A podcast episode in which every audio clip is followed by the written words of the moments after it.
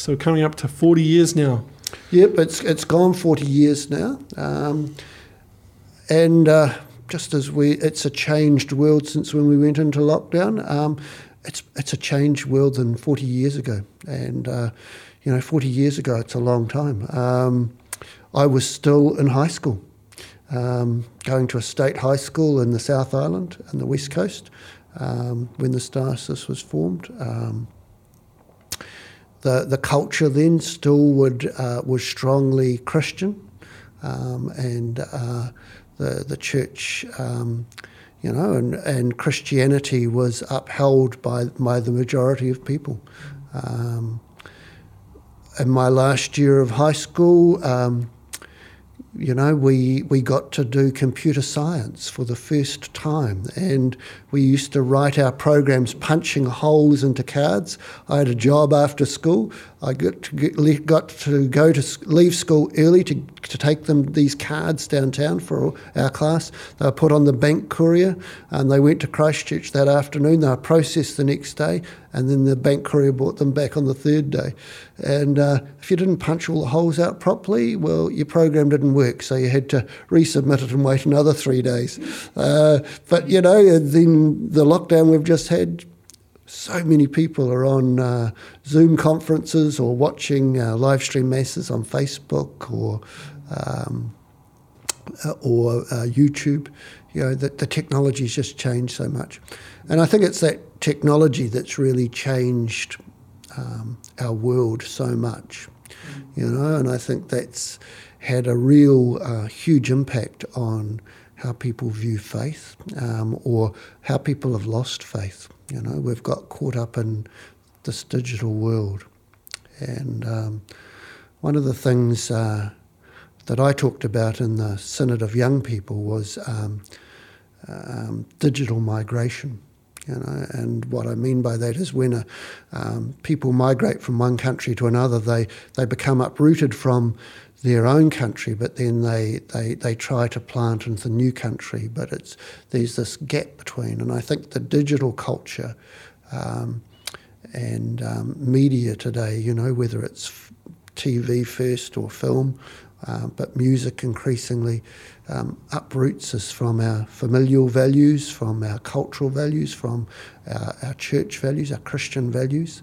Um, but often it leaves us hanging with, with nowhere to sink our roots. And I think, you know, just even in the last couple of days, it's, uh, you know, um, it's coming out in, in, our media about young people being so unhappy uh, and so lonely. Um, I think, you know, these the, the technology doesn't uh, replace face-to-face contact. This individualistic world doesn't replace the community. And I think that's something that people are increasingly starting to, to realise. And I think this is an opportunity for us as church, you know, for the Diocese of Hamilton going into the future. You know, how do we provide that, that place of, of welcome? Jesus invites us into friendship with Him, you know, companionship, you know, companion, sharing bread. Uh, you know, that's what we do. We're a Eucharistic people. We, we, we share companionship with each other on the journey, um, that journey we have together in Christ. With the 40 year anniversary of the diocese comes your five year anniversary as, as the bishop. Yeah. can, you, can you remember the day that you were installed? Yeah. Ordained. Ordained. Ordained. Ordained. Yeah, yeah, no, no. Installed would be if I became here as bishop from another place. So, oh, right, right. Yeah, okay. so, um, yeah, it was it was an incredible um, journey. Um, there have been people that have been saying to me for some time that they thought I was going to be the Bishop of Hamilton, and I was busy praying that I wouldn't be, because um, I didn't want to be a bishop. And um, but uh, I was uh, before I was appointed. I was working on the staff of the seminary, and the Bishop of Christchurch, Bishop Barry Jones, who was my bishop, asked me to come home early to to pick up a parish, and um, and I asked if that was a permanent appointment, and he said yes, and I said it's fine. I says if it's it's one thing if it's permanent, it's another if it's filling in, and um, so Father Michael Gielen was due back from Rome um, to replace me in the seminary. I said I'll do a quick handover with him and then I'll, I'll come. And then the week I was leaving the seminary, I was told uh, by Bishop Barry to, that actually I'd be going to another parish, but I was to go to the first one first. Um, so that unsettled me, and then the seminarians presented me with a cardboard mitre and um, an umbrella because they were convinced I was going to be appointed Bishop of Hamilton. Um, and that unsettled me even more. And I went on retreat at Ngakuru at the Tyburn Monastery there, and and normally my retreats are really rich times with the Lord, but uh, I got two passages of scripture that came to me. Um, Mary's Magnificat, my soul proclaims the greatness of the Lord, my spirit rejoices in God my Saviour. Um, and the Lord's my shepherd, but neither gave me any consolation. And um, was really the last hour before I left to drive back down to Christchurch that I really felt the Lord saying to me, why do you doubt me so much? You've worried about so many things all throughout your life, but they've never turned out like you thought. And, it was one of those near death experiences where you know, your life unfolds before you. It was like that. He just the Lord just unfolded to me all these things that I'd worried and stressed about. And they'd never turned out like I thought they would. And um, so I left there saying, Thy kingdom come, thy will be done. And, um, and a great peace came over me. And three weeks later, I was back in the car out of the garage, and it was the nuncio saying, Come to Wellington tomorrow. And uh, he told me I'd have been appointed Bishop of Hamilton. And, uh, and I was actually really peaceful about. Um, about accepting the appointment. Uh, then the fear set in a little bit, and uh, but I came up uh, to Hamilton and uh, met the staff here at the Chanel Centre um, and um, some of the priests, and I felt a lot easier then. And coming back to your question, the, the night of the um, 13th of February, um, I felt really peaceful. So now you've been uh, here in the Promised Land for five years. what's, what's it been yeah, like? Bishop, Bishop of the Chiefs. Yeah, yeah, that's right. Well, they're doing terribly. Yeah, so yeah. Well, Hopefully I'm, I'm sorry. Yeah, well, it's, yeah, that's all right because my heart's with the Highlanders still. yep, um, yep.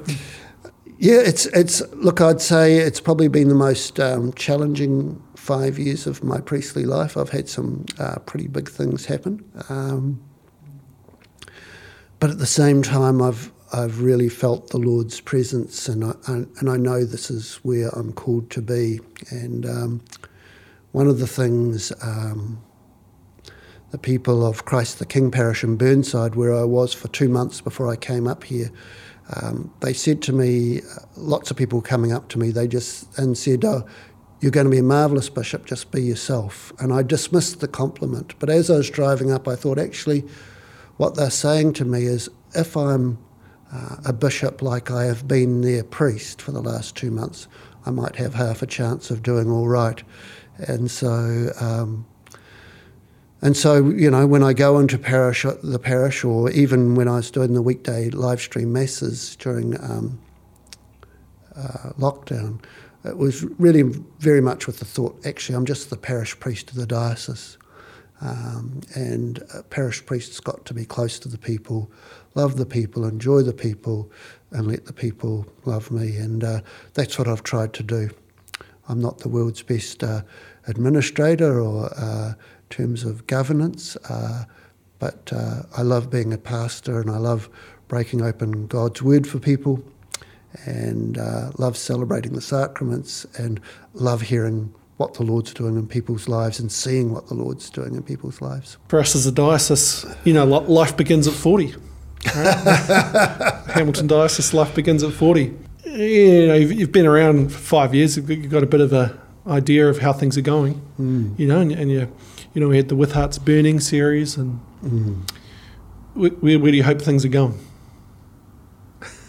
Well, that's the big question. Where's the, you know, and I chose, I, I chose I for my motto, "The Lord's my shepherd." You know, it's, mm. it's, it's He that guides us, and um, you know, the, the, with hearts burning um, process, and I'd say it's a process. It wasn't a strategic plan, uh, but it's really, I think, a great model for us to reflect on how's the Lord leading us, and it reminds us of those those basic things of um, how do we get alongside people, you know, um, how we present to our people, um, people that have got all sorts of things going on in their lives, you know, and uh, and Christ was present to to everybody. Um, you know, how do we listen to them? You know, what were you talking about on the road? How do we listen to our people? And then, you know, how do we companion them on the journey? How do we accompany them? You know, and that, that word comes from, you know, the Latin to share bread. You know, and then how do we lead them to the encounter with Christ? You know, that, that moment where people have the aha moment. And, um, and then in turn, that they want to be disciples. They want to go out into the night and share that good news. Um, so that that process always stays at the background, and it was really quite interesting at the um, yeah here it is in the background. It was really quite interesting at the um, the synod for young people, the faith and vocational discernment. That was the the scriptural motif. The bishops of and the the lay people that were there at the synod chose for their document in writing to Pope Francis with their reflections on the Synod. And um, Pope Francis again picked it up in the final document, Christus Vivit. So, I mean, that process still stays, you know, it's, it's, it's a process, it's not a, it's not a plan. But one of the things that's been coming up from the Council of Priests and the um, Diocesan Pastoral Council is the need for a strategic plan for the diocese. You know, when you think about um, Hamilton City, for example, um, you know, after the Second World War, there were only 20,000 people live here, living here. Um, now there's 150,000. Um, and they reckon within the next 20, 30 years there'll be 400,000. And similar sort of stats for, for um, Tauranga. Um, then you get other places like Taumarunui, which was a thriving town with big freezing works and railways, uh, big employer when the diocese started, and now is really struggling, you know, and that's the, the, the true for a number of our rural towns, Murupara, you know, with forestry, Huntly with the mines. Um, it, it's, it's a changing dynamic, and, um, and then in the midst of our world, um, people's patterns of, of practice of faith has changed. You know, once upon a time, probably at the start of the diocese, there was usually a parent at home. Now it's, you know, people are working all kinds of shifts. People are having to work two or three jobs, both parents, to, to survive. So it's a whole different reality. Um, and and in that time, the, the families change, values have changed. So um, so, to that end, we are having in October a workshop to help formulate a strategic plan for the diocese, and, and that's going to have two um, dimensions to it. One is, is looking ahead for 50 years um, and thinking, well, where are our parishes going to be? Where's the population growth going to be? How are we going to d- deploy our, pro- our, priests and, um, and, and build those parish communities? And um, so that's going to give parishes the sort of framework to, to make their decisions for the future because ultimately it comes down to the parishes. But, but we can't stay the same. You know, we can't keep a structure that was set up in 1980 and think, well, that's going to be all right, you know, um, in, you know, 10 years' time or, or, or the next 50 years. You know, we, we've, we've got to think about where is the city going to, where are the people going to be in our diocese, in our diocese. The other th- aspect of the, the the program or the strategic workshop, and this is probably the more important part, is what are we going to do um, as a diocese to respond to the pastoral needs, the spiritual needs in our diocese now? And I suppose that's a way, lots of ways what the um, uh, the process of With Hearts Burning is all about it. You know, it's about listening to, to the voices of people as we reflect on what's the reality of our parishes and communities now, and um, how can we respond to the pastoral and spiritual needs in those communities as we go forward. And so I'm hoping out of that that um, Uh, Pope Francis talks about us having a synodal process, so that's that's the, it's the whole church coming together um, and reflecting on these things. Now we can't have a, a, synod where everyone can come, but we we've got representatives from around the diocese, so there's going to be lots of different voices um, that are going to be reflecting on this together and praying together about this. Mm. So, so the spiritual needs of the diocese is something that you're obviously quite passionate about. Yeah, I think uh, it's it's the you know I think it's the big uh, ill in our society. Uh, our society at the moment overemphasizes emphasizes our sexuality and our sexual nature. Um, and forgets about our spiritual nature. It's really quite interesting at the moment. The Ministry of Health's got uh, a, a, plan or a model for uh, mental health for Māori and um, and uh, Te Whare Tapu you know, the four walls, but you know, one of them's spirituality. But I don't think our Ministry of Health actually knows how to um, really uh, tap into to spirituality, and I think that came through with lockdown too. You know, spirituality is not seen as important, and in fact, it's a it's an incredibly important human dynamic. Mm. Uh, whether people say they're believers or not, um, it's a part of our human nature. And, and so you, have made some things happen around the spiritual needs of the diocese already, you know? One of the first things I did when I arrived in the diocese was go around and visit the priests and ask, have you got a spiritual director? And um, the response I got back often is, we haven't got any spiritual directors.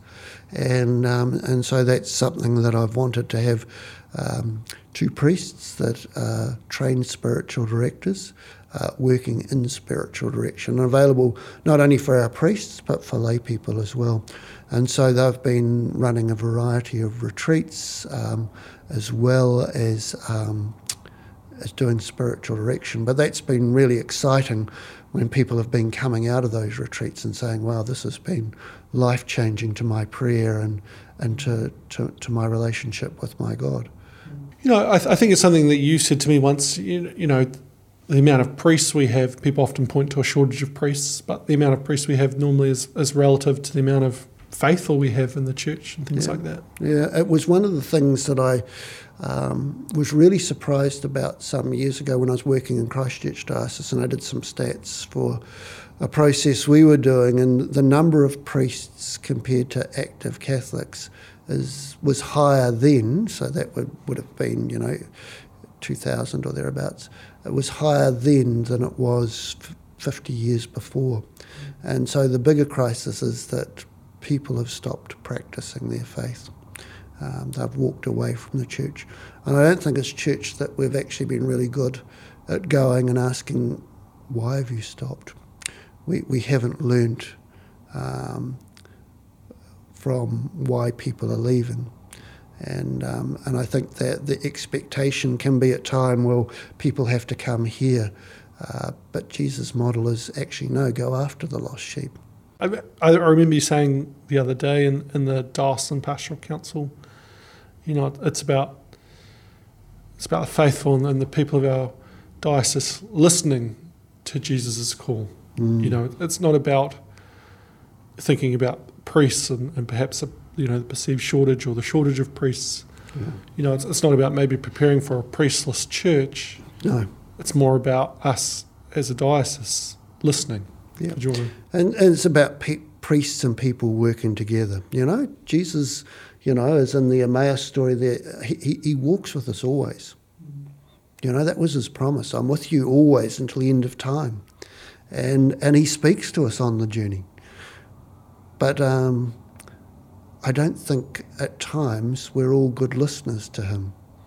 I think um, another um, challenge for us is, is our schools, and um, you know we've we've got a really um, good network of schools, um, but our challenge that we face is that many of our parents um, that are sending their kids to our Catholic schools aren't practicing their faith. Uh, but the school's perceived as in some ways a, a better school. Um, but it's a bit like we'll take what we want off the shelf, but we don't want the whole package. We'll take the school, but not the parish. Thank you very much. And aligned with that is um, that, you know, when I went through the Catholic primary school system, um, we had a um, catechetical program called Living Light. And it was basically, you know, you know, hug a tree, sort of, Jesus loves you, and that's it, full stop. Um, it never really took us into the mystery of the faith or really took us on the faith journey. It was all experiential without any knowledge, uh, but equally problematic as a program that's all based on knowledge but isn't experiential. You know, that, that they both feed into each other. They're both the, the uh, really important for living out the um, spiritual life because uh, Jesus is just not an abstract idea. He is the one who walks with us on the, and speaks to us on, on the road. So it's about the two going hand in hand together. But uh, you know, the reality is that many of our teachers have come through the system where they're not strong in their faith, and so it's a real challenge for them to impart um, a real passion for the faith. So that's that's a challenge that we all have to face, and that's one of the things that I'm hoping for our teachers will pick up the opportunities for spiritual direction, for really deepening their own relationship with with Christ, um, so that they might be better teachers and uh, uh better able to impart to the children um, a lively sense of faith once upon a time we had the nuns and the, the, the brothers or the priests um, teaching in the schools, and, and we don't see that now. But uh, but we really need really passionate, um, committed um, Catholic teachers in our schools to ensure that the, the faith passes on. But that, that's our challenge. I mean, we'd be a, terrible loss if we didn't have our schools. I think we'd be in a lot worse situation. So it's a tough one, isn't it? Schools. Yeah, but I mean, it's, it's the same. With, always... It's the same. It's the same with parish, you know. And uh, it was really nice. We had our chrism mass this year, um, really late because of lockdown. We had it in Rotorua. Um, but one of the beautiful things about that mass was the people who were there, and um, and then we had a hakari, a, a, feast. You know, Rotorua Parish just excelled themselves mm-hmm. with the food. But it was just a great celebration of the people loving their priests and the priests loving their people. And uh, it was just beautiful to see. I thought, this is the church. This is us on fire. It was just a, a, a beautiful day. And I think, you know, that's um, our parishes. Um, you know, no, no one's got the rocket science. There's no perfect formula.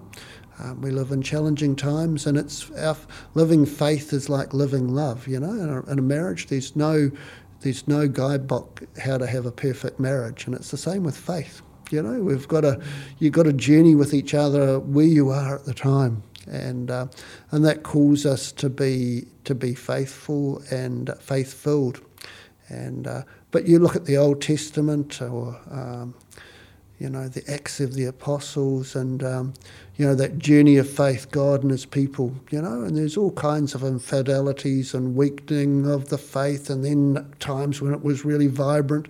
Uh, you know, it works out over time. But I think we can get bogged down and think, you know, woe and despair in this moment. Hmm. Um, Guilty. But, yeah, but. Yeah, but we, we're the church, you know, the New Zealand church was born out of the, the church that from France uh, that had just come out of the French Revolution. Mm. You know, and um, you know the the first missionaries here, either them or their parents had lived through that revolution, and look what they gave us. And uh, yep, we've got a revolution in our own time.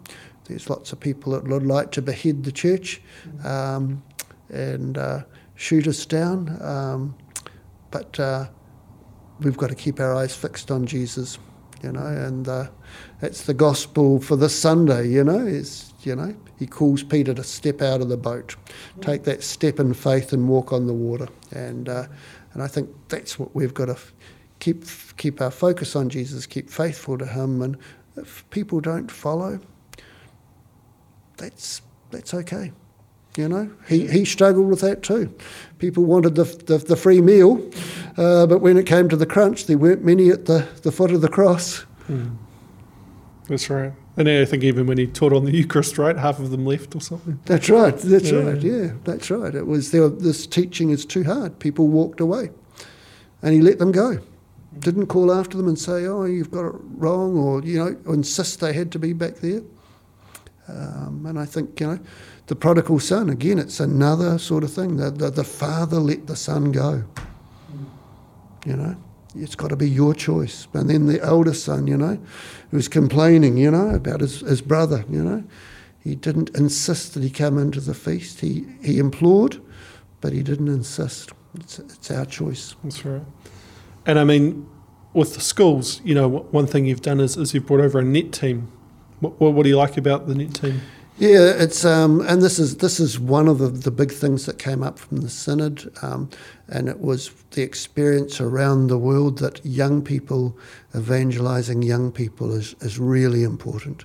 And um, but I, I, I love our young people that have come to work in our diocese for the NET team.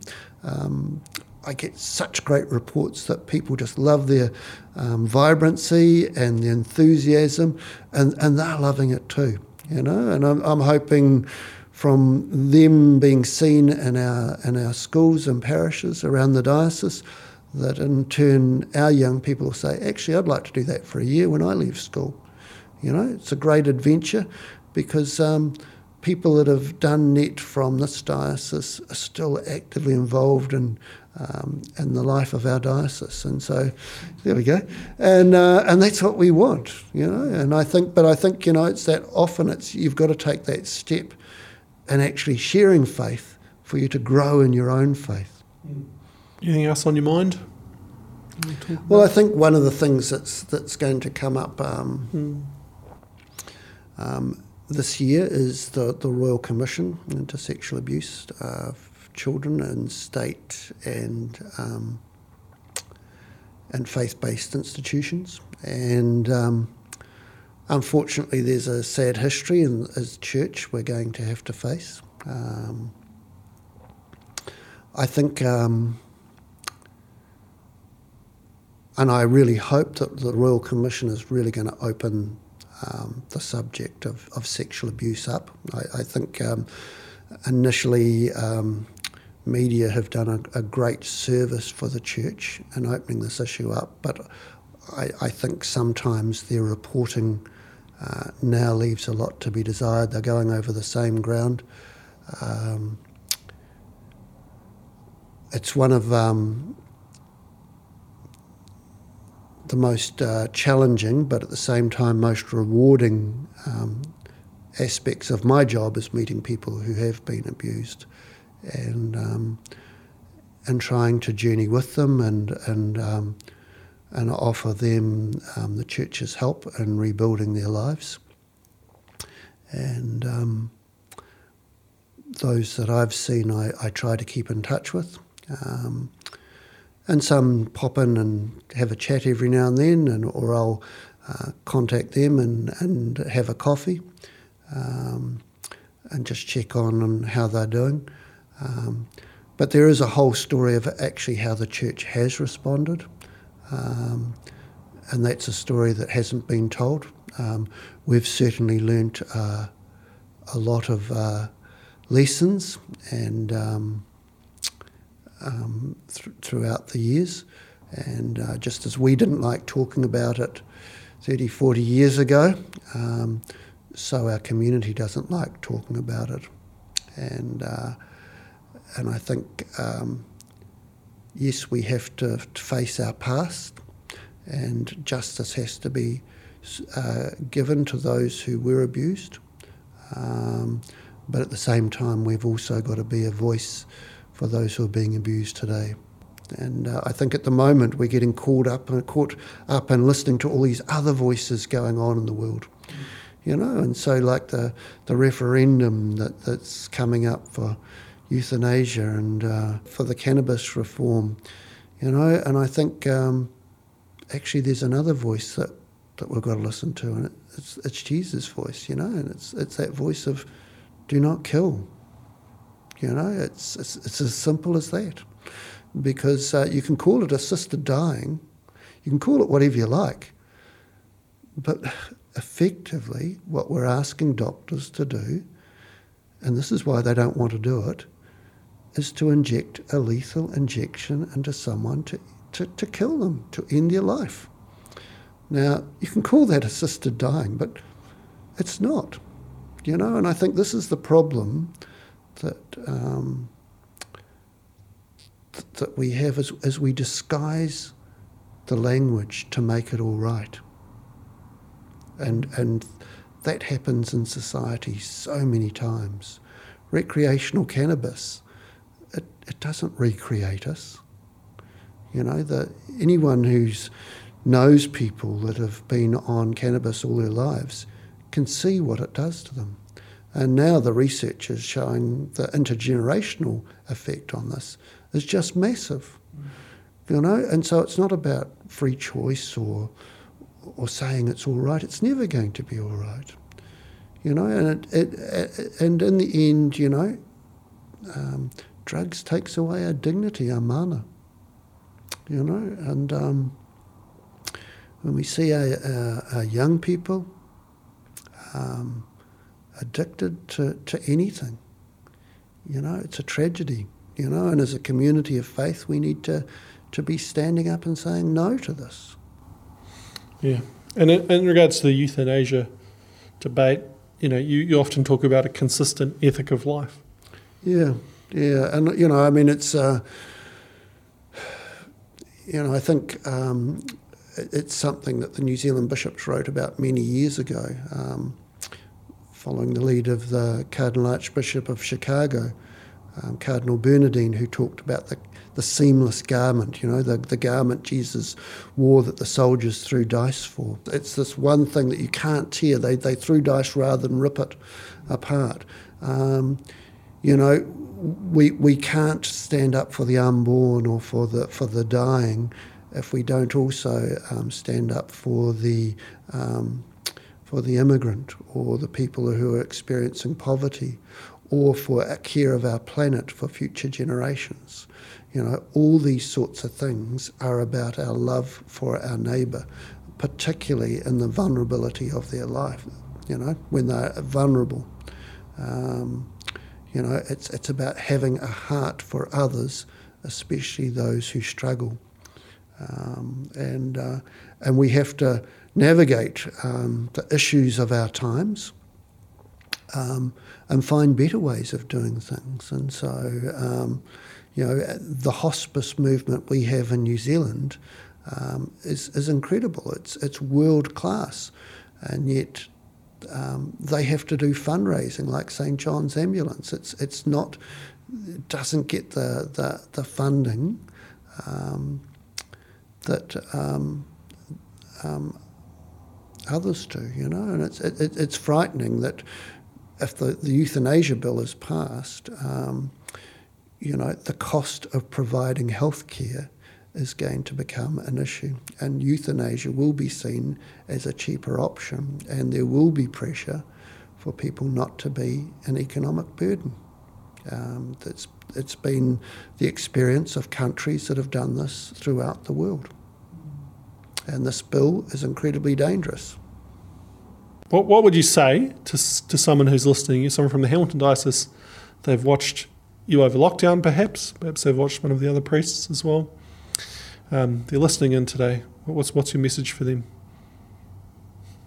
Oh, God, that's a, that's a big question, you know, to, you know, to finish with a big bang. but is, Maybe but, um, but, but, I, but, look, look, Jesus, pray more. Look, I, I would say I'd, I'd probably actually come back to, to my motto the, the Lord is my shepherd.